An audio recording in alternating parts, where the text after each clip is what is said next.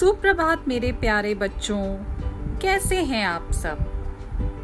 तो आज हम हिंदी में करेंगे सही संयुक्ताक्षर शब्द सोचकर वाक्य पूरे करो।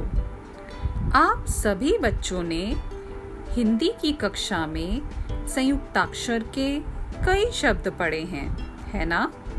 तो आज आप सभी बच्चों को सही शब्द सोच समझकर खाली जगह में भरने हैं। लेकिन उससे पहले चलिए हम कुछ संयुक्त शब्दों को दोहरा लेते हैं। आइए सुने। पहला शब्द है मक्का। इसमें है आधा क। लेकिन अगर मैं आधा क को पूरा क कर दूँ तो वह क्या बन जाता है? मक्का मक्का होता है या मक्का तो आधे क से जुड़ी हल्की आवाज़ आ रही है या पूरी आवाज़? जी हाँ आधे क को हम हल्की आवाज़ में बोलेंगे तो ये बनेगा मक्का। अगला शब्द है प्यारा। आधा प या रा। अगला शब्द है अच्छा। इस शब्द में च की आवाज़ बिल्कुल हल्की सी आएगी। एक बात हमेशा ध्यान रखना बच्चों, जो संयुक्त अक्षर होते हैं, उनकी आवाज़ बहुत कम होती है। उन अक्षरों की पूरी आवाज़ नहीं आती। जैसे कि मगरमच्छ में अगर हम पूरा च लिखें तो ये क्या बन जाएगा? मगरमच्छ छ जबकि इसका सही उच्चारण है मगरमच्छ। तो इसमें हम आधे च का प्रयोग करेंगे। तो अब बताइए, तुम्हारी होता है या तुम्हारी? शाबाश। तुम्हारी। नन्हा या नन्हा? तो सही शब्द है नन्हा। तो बच्चों, ये थे कुछ संयुक्त शब्द जो हमने अभी सुने। अब चलिए आगे बढ़ते हैं। और अब आप सभी बच्चे सही संयुक्त शब्द सोचकर खाली जगह में भरेंगे। अगर आप चाहें तो यह वाक्य आप अपनी पुस्तिका में लिख सकते हैं। पहला वाक्य है, हम सभी को गर्मियों में अधिक डैश लगती है। मैं फिर से दोहराती हूँ हम सभी को गर्मियों में अधिक डैश लगती है। क्या लगती है? सोचो सोचो। हम सभी को गर्मियों में अधिक प्यास लगती है। प्यास या प्यास? तो प की आवाज़ पूरी आ रही है या कम आ रही है? हम्म कम आ रही है। मतलब आधे प का प्रयोग करके बनेगा प्यास। अगला वाक्य है, बेल पर अंगूर के डैश लटके हुए हैं। मैं दोबारा दोहराती हूँ, बेल पर अंगूर के डैश लटके हुए हैं। क्या लटके हुए हैं? सोचो सोचो। गुच्छे। सही जवाब। शाबाश बच्चों। तो हमारा वाक्य बना, बेल पर अंगूर के गुच्छे लटके हुए हैं। गु, आधा च, छे। क्या बना? गुच्छे। गुच्छे नहीं, गुच्छे। अब हम अगला वाक्य पूरा करेंगे।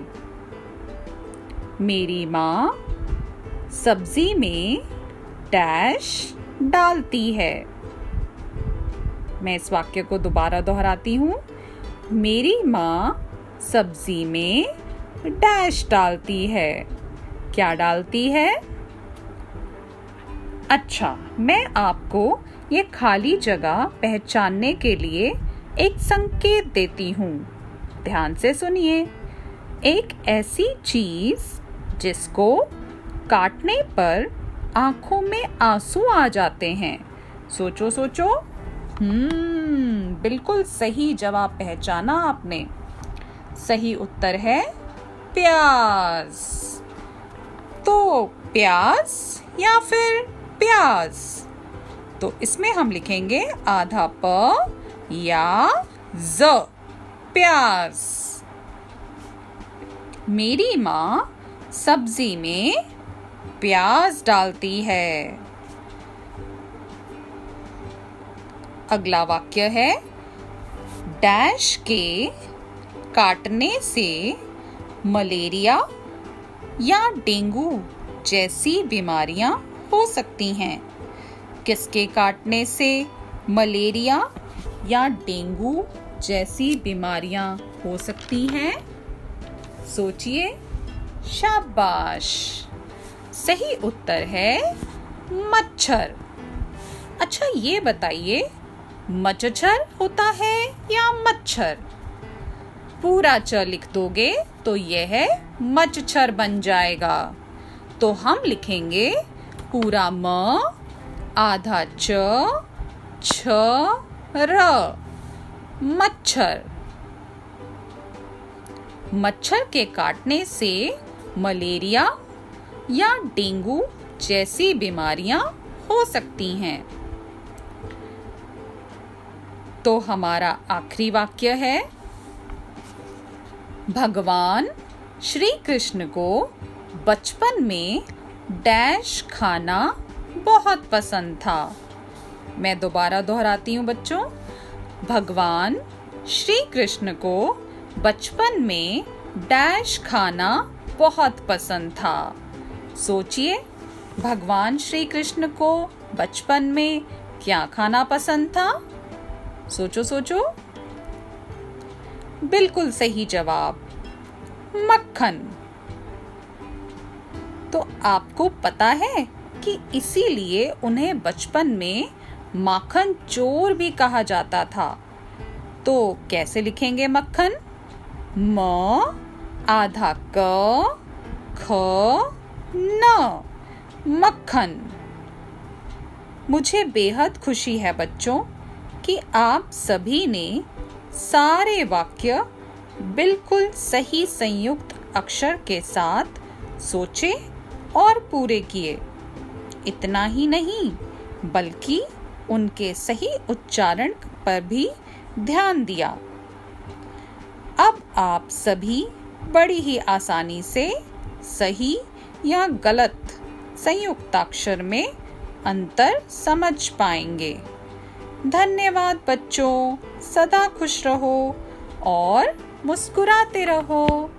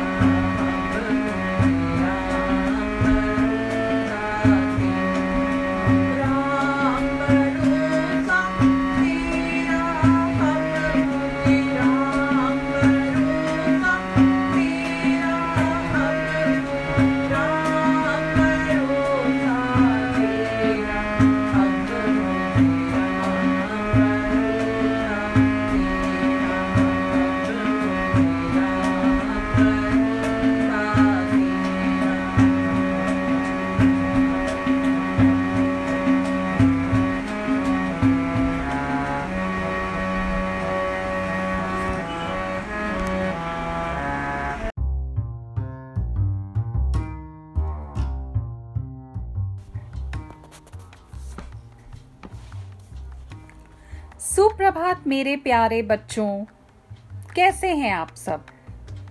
आप सभी ने अपनी कहानी की किताबों में कई कहानियाँ पढ़ी होंगी। तो आज प्रिया मैम आप सभी को पायल के साहस और हिम्मत की एक बहादुरी की कहानी सुनाएँगी। ये कहानी एक सच्ची घटना पर आधारित है। तो ये कहानी है अलवर के एक गाँव की। बच्चों, आपको पता है, अलवर भारत के राजस्थान राज्य का एक शहर है।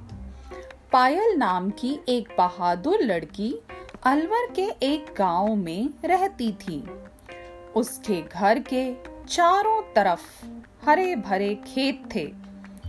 पायल बहुत हसमुख बच्ची थी। बच्चों हसमुख मतलब खुश रहना, प्रसन्न रहना। पायल सदा खुश रहती थी।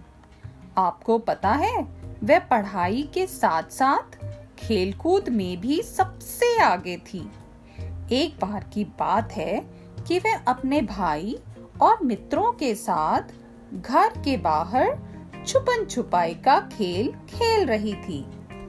एक दिन पहले ही तेज आंधी आने से बिजली का खंबा उखड़ गया था। उसमें से बिजली का एक तार नीचे झूल रहा था। खेलते खेलते अचानक पायल के भाई का पैर उस पर पड़ गया। पायल ने तुरंत ही बिना समय बेकार किए पास पड़ी हुई लकड़ी से तार हटाया और ज़ोर से बोली, भाई, जल्दी भाग जा। तभी तार पायल के हाथों पर गिर पड़ा। उसके हाथ बिजली के तारों से चिपक गए और वह गिर पड़ी। पायल के अन्य सभी साथियों ने घबराकर शोर मचाना शुरू कर दिया। बचाओ बचाओ। शोर की आवाज़ सुनकर खेत पर काम कर रहे कुछ लोग भाग कर आए। पायल को देखकर वे समझ गए कि करंट से उसके हाथ जल गए हैं। तब तक पायल के माता पिता भी आ गए थे। वे उसे तुरंत अस्पताल ले गए। अस्पताल पहुंचकर डॉक्टर ने पायल की जाँच की। मतलब उसे अच्छी तरह देखा और बताया कि करंट लगने के कारण पायल के हाथ बहुत जल गए हैं और अब शायद वह इन हाथों से अब कोई काम नहीं कर पाएगी। यह सुनकर पायल के माता पिता बहुत ही उदास हो गए। डॉक्टर ने उन्हें बताया कि अब हमें पायल के नकली मतलब बनावटी हाथ लगाने होंगे। पायल के पिता ने उदास होकर डॉक्टर से पूछा, डॉक्टर साहब डॉक्टर साहब, नकली हाथ लगने के बाद हमारी बच्ची अपने काम खुद कर तो पाएगी ना?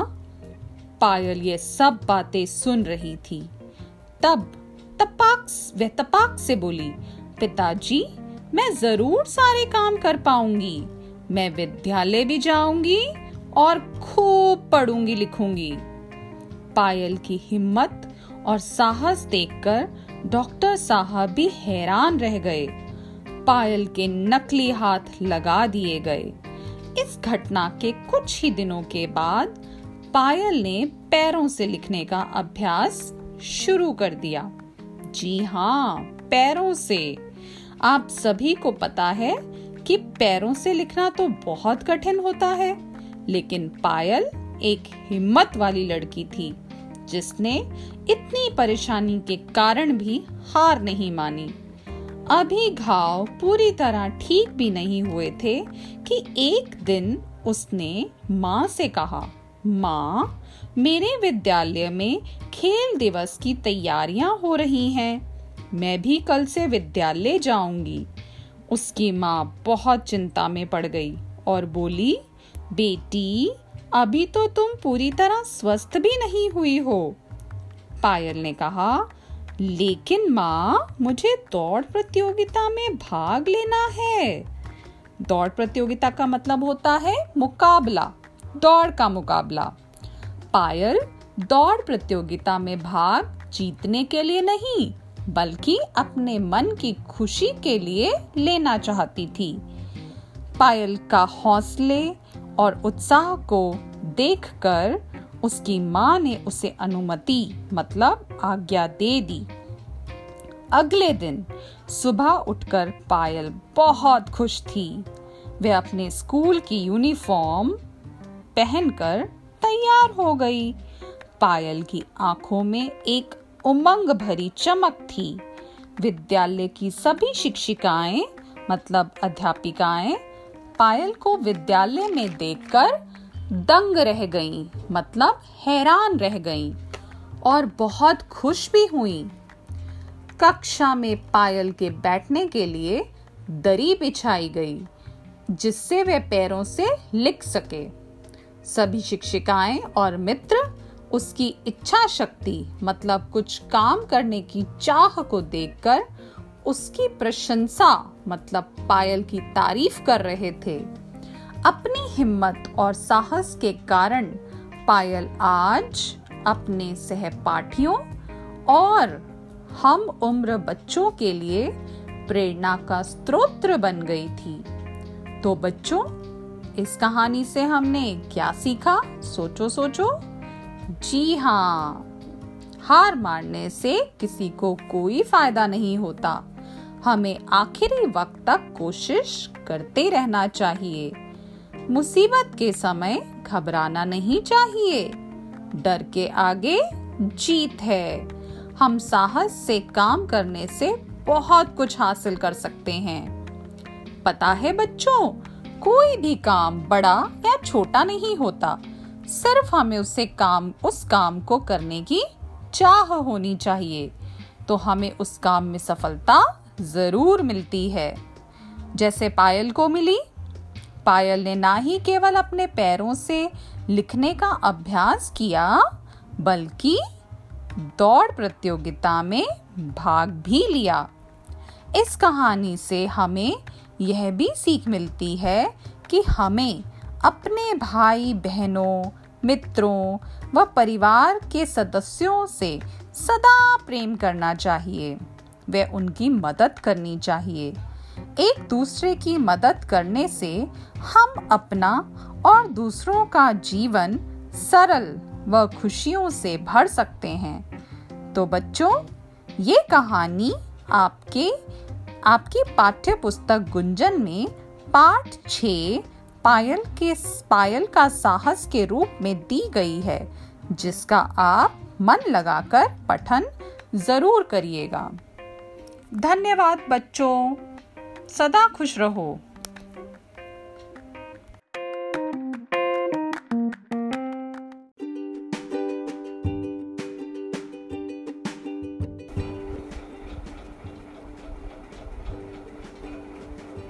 सुप्रभात बच्चों कैसे हैं आप सब? आज मैं आप सभी को हमारे देश व उसकी राजधानी के बारे में कुछ बताने वाली हूँ। हमारा भारत एक विशाल देश है। भारत में कई प्रदेश हैं। भारत के हर प्रदेश में कई नगर हैं। भारत के हर नगर का अपना ही एक विशेष महत्व है। दिल्ली भारत की राजधानी है। भारत का ये नगर दिल्ली, सभी देशों और विदेशों के लोगों के लिए घूमने फिरने की बहुत अच्छी जगह है। यहाँ बहुत से दर्शनीय स्थल हैं। कुतुब मीनार, लाल किला, जामा मस्जिद, संसद भवन, राष्ट्रीय संग्रहालय, जंतर मंतर, बिरला मंदिर, लोटस टेंपल गुरुद्वारा सीसगंज, चिड़ियाघर जैसे ऐतिहासिक स्थानों को देखने के लिए लोग दिल्ली आते हैं। जिनमें से एक है हमारा प्यारा इंडिया गेट। आपकी हिंदी गुंजन की किताब में दिया गया पाठ आठ हमें इंडिया गेट के बारे में जानकारी देता है। तो आइए इस कहानी के द्वारा इंडिया गेट के बारे में जाने। तो एक बार की बात है कि मानव और मानसी अपनी माँ के साथ पहली बार दिल्ली आए थे। दोनों ने पहली बार मुंबई से दिल्ली तक की यात्रा हवाई जहाज़ से की थी। और आप सभी तो जानते हैं कि हवाई यात्रा का अनुभव कितना रोचक होता है। ताऊ जी और मिनी दी उन्हें लेने हवाई अड्डे पर आए थे। वे सभी हवाई अड्डे से घर तक कार से गए। रास्ते में एक बड़ा सा द्वार देखते ही मानव बोला, देखो दीदी देखो दीदी, यहाँ भी गेटवे ऑफ़ इंडिया है। तो फिर मिनी दी ने उन्हें बताया कि मानव, इसका नाम इंडिया गेट है। देखने में ये ज़रूर गेटवे ऑफ़ इंडिया की तरह लगता है। तो बच्चों इंडिया गेट और गेटवे ऑफ़ इंडिया देखने में ज़रूर एक जैसे लगते हैं, मगर इन दोनों इमारतों में बहुत अंतर है मानसी बोली तो क्या और शहरों में भी अलग अलग नाम से ऐसे ही गेट हैं? फिर उसे मिनी दी ने समझाया कि वह इस सवाल का जवाब घर पहुंचकर गूगल सर्च करके देंगी, और मिनी ने यह भी कहा कि ऐसी एक इमारत पेरिस में भी है, जिसे आर्क दी ट्रायम्फ भी कहते हैं। गूगल इंटरनेट पर एक साइट है, जहाँ पर हर प्रकार की जानकारी प्राप्त की जा सकती है। तो बच्चों, आप सभी इन इमारतों के बारे में गूगल सर्च करना मत भूलिएगा। तो घर पर दादाजी दादी जी और ताई जी इंतज़ार कर रहे थे। उन्होंने मानव और मानसी को गले से लगाकर उनका स्वागत किया। उनकी ताई जी ने बच्चों की मनपसंद चीज़ पाव भाजी बनाई थी।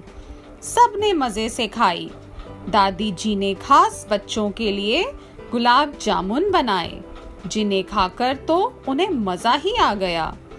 सब लोग दादाजी के कमरे में उनकी रजाई में दुबक कर मतलब सिमट कर बैठ गए। मानसी बोली मिनी दी अपना आईपैड लाइए ना। इंडिया गेट के बारे में बताइए। मिनी दादाजी की तरफ़ देखकर बोली, हमारे गूगल सर्च तो दादाजी ही हैं। इस बात पर सभी हंसने लगे। तभी दादाजी ने इंडिया गेट के बारे में बताना शुरू किया। उन्होंने बताया कि पहले विश्व युद्ध में हज़ारों भारतीय सैनिक शहीद हुए थे। उनकी याद में ही इंडिया गेट बनाया गया था। तभी मानसी को कुछ याद आया और वह बोली, दादाजी दादाजी, इंडिया गेट में उल्टी बंदूक पर टोपी क्यों रखी गई है? और वहाँ आग क्यों जल रही थी? दादाजी ने बताया कि शहीद सैनिकों की याद में राइफल के ऊपर टोपी रखी गई है। उसके चारों कोनों पर हमेशा ज्योति जलती है, जिसे अमर जवान ज्योति कहते हैं। आपको पता है बच्चों, अमर जवान ज्योति स्मारक नई दिल्ली में राजपथ पर इंडिया गेट के नीचे बनाया गया है। इस स्मारक पर संगमरमर का चबूतरा बना हुआ है। जिस पर स्वर्ण अक्षरों में अमर जवान लिखा हुआ है। और स्मारक के शीर्ष पर L1 A1 आत्म लोडिंग ऑटोमेटिक राइफल भी लगी हुई है, जिसके बैरल पर किसी अनजान फौजी का हेलमेट लटका हुआ है। राइफल का अर्थ है हमारा तन, मन और हमारी क्षमता, और उस राइफल पर रखे हुए हेलमेट का अर्थ है जीवन और प्राण। यह दृश्य यह दिखाता है कि भारतीय सेना समाज और राष्ट्र पर अपना तन, मन और जीवन बिना किसी स्वार्थ के अर्पण करती है। अमर जवान ज्योति पर प्रति वर्ष प्रधानमंत्री व तीनों सेनाध्यक्ष पुष्प चक्र चढ़ाकर अपनी श्रद्धांजलि अर्पित करते हैं। तो आइए सुने इस कहानी में आगे क्या होता है।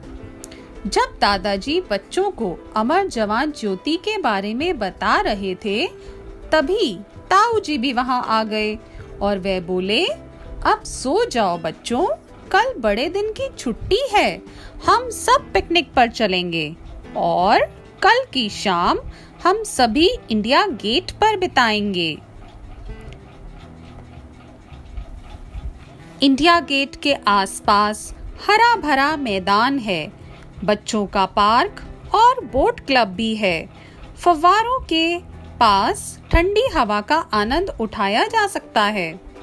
रोज शाम को इंडिया गेट बिजली की रोशनी में नहाता है। यहाँ से राष्ट्रपति भवन, संसद भवन, राष्ट्रीय संग्रहालय तक का नज़ारा देखा जा सकता है। हम वहीं सब देखने चलेंगे। सभी बच्चे एक साथ बोले, अरे वाह, बहुत मज़ा आएगा।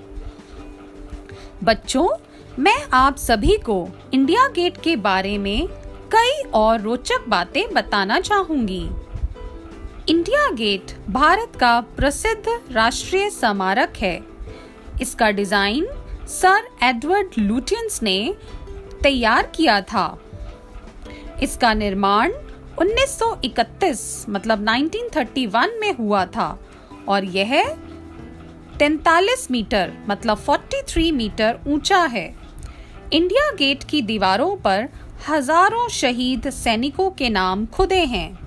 दिल्ली की कई महत्वपूर्ण सड़कें इंडिया गेट के कोनों से निकलती हैं।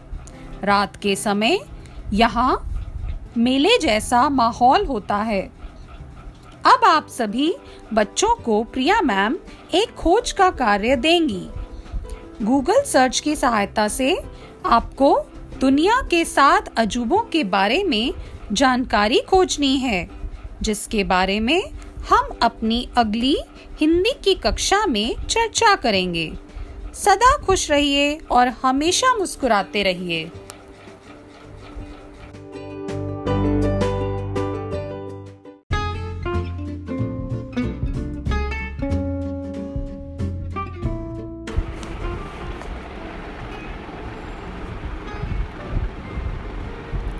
नमस्कार बच्चों, कैसे हैं आप सब?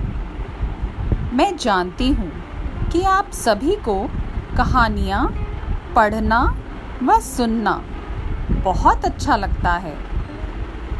तो प्रिया मैम, आज आप सभी को शेख चिल्ली की एक मज़ेदार कहानी सुनाने वाली हैं। लेकिन उससे पहले हम सभी को ये जानना चाहिए कि शेख चिल्ली थे कौन। माना जाता है कि उन्हें सूफी संत अब्दुल करीम अब्द उर रजाक के नाम से भी जाना जाता था। उन्हीं का प्रसिद्ध मतलब मशहूर नाम शेख चिल्ली पड़ा। उनकी मौजूदगी 1650 एडी के आसपास की मानी जाती है। और हरियाणा में उनका एक मकबरा भी बना हुआ है। भारत में शेख चिल्ली को एक मज़ेदार किरदार के रूप में देखा जाता है। तो आज प्रिया मैम, आप सभी को शेख चिल्ली की एक मज़ेदार कहानी सुनाने जा रही हैं, जो कि आपकी हिंदी गुंजन की किताब में पृष्ठ 32 मतलब 32 पर दी गई है। इस कहानी का नाम है घर का रास्ता। और मैं आशा करती हूँ कि यह कहानी आप सभी को बहुत पसंद आएगी। तो आइए सुने ये कहानी? एक बार की बात है, शाम का समय था। खुले आसमान में चिड़िया चहचहाती अपने घर को लौट रही थी। शेख चिल्ली अपने कुछ मित्रों के साथ एक पुलिया पर बैठे थे। बच्चों, पुलिया का मतलब होता है एक छोटा पुल। तो शेख चिल्ली अपने मित्रों के साथ खूब हँसी मज़ाक कर रहे थे। तभी वहाँ एक सज्जन शहर से आए और बच्चों से पूछने लगे, बच्चों, शेख साहब के घर कौन सा रास्ता जाता है? आपको पता है बच्चों, शेख साहब और कोई नहीं, बल्कि शेख चिल्ली के ही पिता थे। शेख चिल्ली के पिता को सब शेख साहब कहते थे। उस गाँव में वैसे तो बहुत से शेख थे, परंतु शेख साहब चिल्ली के पिताजी ही कहलाते थे। वह व्यक्ति उन्हीं के बारे में पूछ रहा था। वह शेख साहब के घर जाना चाहता था।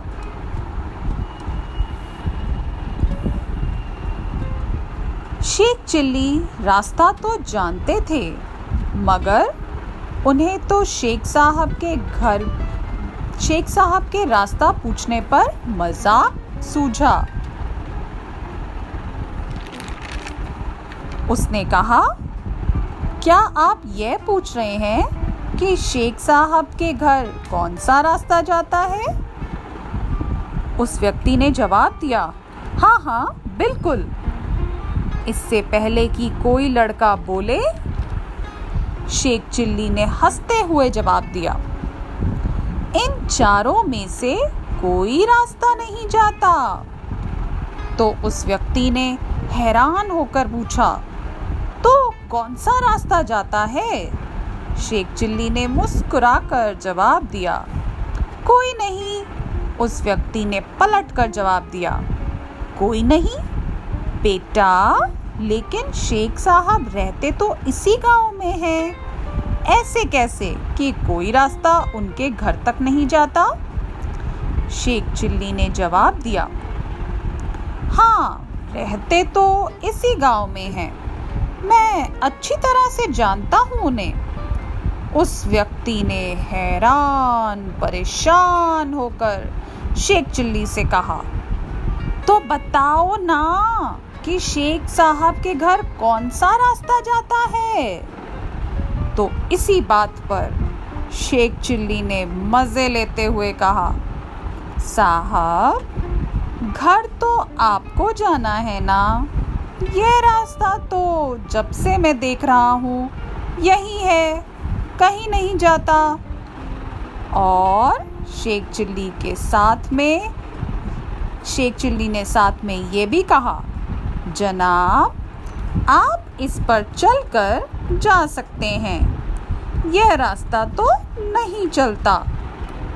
शेख चिल्ली के दिए गए मज़ेदार व रोचक जवाब को सुनकर सभी को ही हँसी आ गई। तो बच्चों, कैसी लगी आपको ये कहानी? क्या ये कहानी सुनकर आप सभी को भी हँसी आई? तो देखा बच्चों, कि शेख चिल्ली का हँसी मज़ाक करने का ढंग ही कुछ अलग था। उन्होंने कैसे अपनी बुद्धिमानी से जवाब दिया? कि रास्ता तो चलता ही नहीं है, बल्कि हम उस पर चलकर, उस रास्ते पर चलकर जाते हैं। तो मैं आशा करती हूँ बच्चों कि शेख चिल्ली की कहानियों की खोज आप ज़रूर करिएगा और अपने परिवार में सभी को सुनाइएगा। शेख चिल्ली की मज़ेदार व हँसी मज़ाक से भरी कहानियाँ सभी को ज़रूर पसंद आएँगी। सदा खुश रहो मुस्कुराते रहो बच्चों।